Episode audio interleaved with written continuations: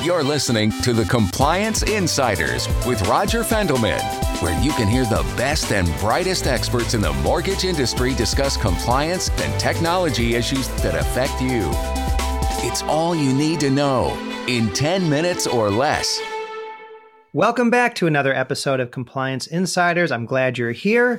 Today we have Ray Snysheuvel back with us. He's going to be updating us on compliance risk management before you turn the podcast off, just remember this it affects your bottom line. So, if you want to help your company maximize profits, you need to listen to what we're talking about today. But I'll start off with I know it's not the most exciting subject in the world unless you're like us. But if you stick with us for the next few minutes, I really love talking with Ray about compliance risk management because you look at it more from the business side of things. And what does it mean? And how do you adapt compliance risk management to a mortgage lender to continue to make it profitable, to not handicap it, but also to keep it safe and sound? Uh, well, thank you. And thanks for having me on again. The way I look at things, and, and I think a lot of people will appreciate, is when you do compliance or you're in compliance, you always have the sense that you don't have enough resources to do the things that you need to do. This always seems to be the case. I, I want to have three more people to do loan reviews. I want two more people to, to monitor phone calls. So you always wish you had more resources and always seems that we just don't have it. And so that creates kind of anxiety in us and compliance as to how do you do this? How do you get it right for your clients so that when you have an examination or you deal with your bosses, they're glad that you caught the issues and took care of everything? Well, the truth is, and it's probably a lot like parenting, you're not going to get everything right. So it's really a matter of how you approach it. So for me, the first thing I do is I look at my job and, and, understand that my job is to advise my bosses to tell them what the right thing to do is. It's not to make them do the right thing all the time. It's to advise them and they can assess it and take it from there. If they don't always follow my advice precisely and it's otherwise not illegal, I just don't lose sleep over it. You can't. So you have to understand the job is to articulate the risk. The other thing is that the job is to mitigate the risk and it is not to eliminate the risk. I can't eliminate it. It's never going to happen, but I can mitigate it with the resources I have. A lot of times we're short on resources. As I often say, we're playing seven card stud with five cards and we still have to win. That's how we always feel. But I think we can do it if you approach it correctly. Well, there's two really big issues in there that I think we need to elevate. The first is human anxiety. This is something we were talking about a few minutes ago offline as a compliance officer, as a general counsel, it's not uncommon to feel pangs of anxiety when you know the company has a compliance risk. To the extent that might actually impact the decisions that you make for your company really does matter. And you were saying talking that through helps reduce your own anxieties over it and realize that maybe that's just part of your company's risk appetite and it's actually okay. Or at least you can make a more informed decision. And the other piece of it is equally important nobody should ever be thinking that as the chief compliance officer, head, counsel of their company, that they're going to eliminate all risk. If you do, I think you're probably going to put your company out of business. But there's that dialogue that might be missing between you and your leadership about what that really means. Yeah, I agree. The way I look at it is I can be right. I look at the compliance laws, I know everything, and sometimes I get conservative, I'm worried about things, or I can be effective. And they're not always the two the same thing. So the way I do it when faced with an issue, I have to assess the risk strategically.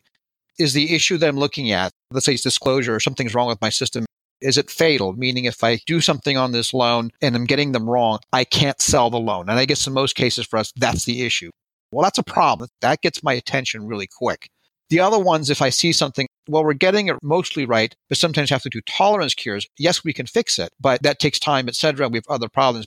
It's not fatal, but it's going to cost us money. That's important, but not as important as a fatal issue. And then I think I have the third thing exposure. Technically, I don't have the phone number of the settlement agent. It's really not technical risk. Okay, I have exposure, but it's not really going to cost me a lot of money or it's not going to make the loan unsellable. It's more of an exposure issue that I have. So I do triage because that way, when I have five things on my desk, I know which ones I got to hit first and hit fast. You have a Hobson's choice. You had an example of it earlier. I'd love you to run through that. Yes, I did. These are semi real examples. In California, we had something called SB2. And that law says that the recording fee for refinance loans will now be an additional $225. And we all know recording fee for TRID purposes, we have a 10% tolerance. So if I don't add my 225 in there, guess what? I might actually have to pay up to $225 in tolerance cure. Well, we don't want to do that on every loan. So we started populating that early. But sometimes you have a system glitch where the number doesn't manifest in the LE and CD in the right place. So what do I do? I'll just do a tolerance cure, right? So that seems to me it's one of those costly issues. It's not fatal to the loan, but it's costly. So we should go fix that. But when faced with other issues, and I'll give you an example. It's not a real one I had, but let's say if I had an LE at the same time and the system is not calculating the APR correctly or not mapping it correctly where it's supposed to, well, that's a fatal issue in comparison. I can't sell that loan flat out. The SB2 tolerance cure and the recording fees, I just have to do a tolerance cure. It's a cost thing. It's a money thing. The other one, I just can't sell a loan. If it's a half million dollar loan sitting on the line for six, eight weeks and then do a scratch and dent sale on that, then from that perspective, I would rather fix my APR first before I have to worry about my recording fee not mapping correctly. So those are the kind of choices you have to do. That's how I assess it. Right. So what are you always trying to achieve in situations like this? Well, for me, as I said before, I can't always be right, but I want to be effective. I just want to be sure that I'm not the only one. So my point is you want to assess also your environment and figure out what others are doing. I'm not here to say it's competitive. In fact, I would say in the compliance realm is the least competitive. We generally will compare notes on what we're doing in concept without telling what our secret sauce or privileged information, but we will share our information. And you kind of get an idea of what people are doing because while everyone doing it the same way doesn't make it right, it makes it less wrong. And that's my approach. So you kind of have to assess what you're going to do in certain situations the laws are imperfect when applied to the operation. So you really just strive to be as good as you can be with the resources you have. And so you really have to base it on anything from what other lenders are doing, maybe what the CFPB has told you to do or they are not going to do, like HMDA. They said they're not going to enforce that greatly. Well, maybe that takes a little bit of pressure off of you having to obsess about HMDA so that way you can obsess about the fatal issues you have to deal with it on your desk that day.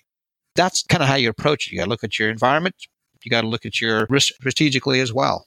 Ray, thanks for being here again, and we'll connect again soon. Are you a compliance insider?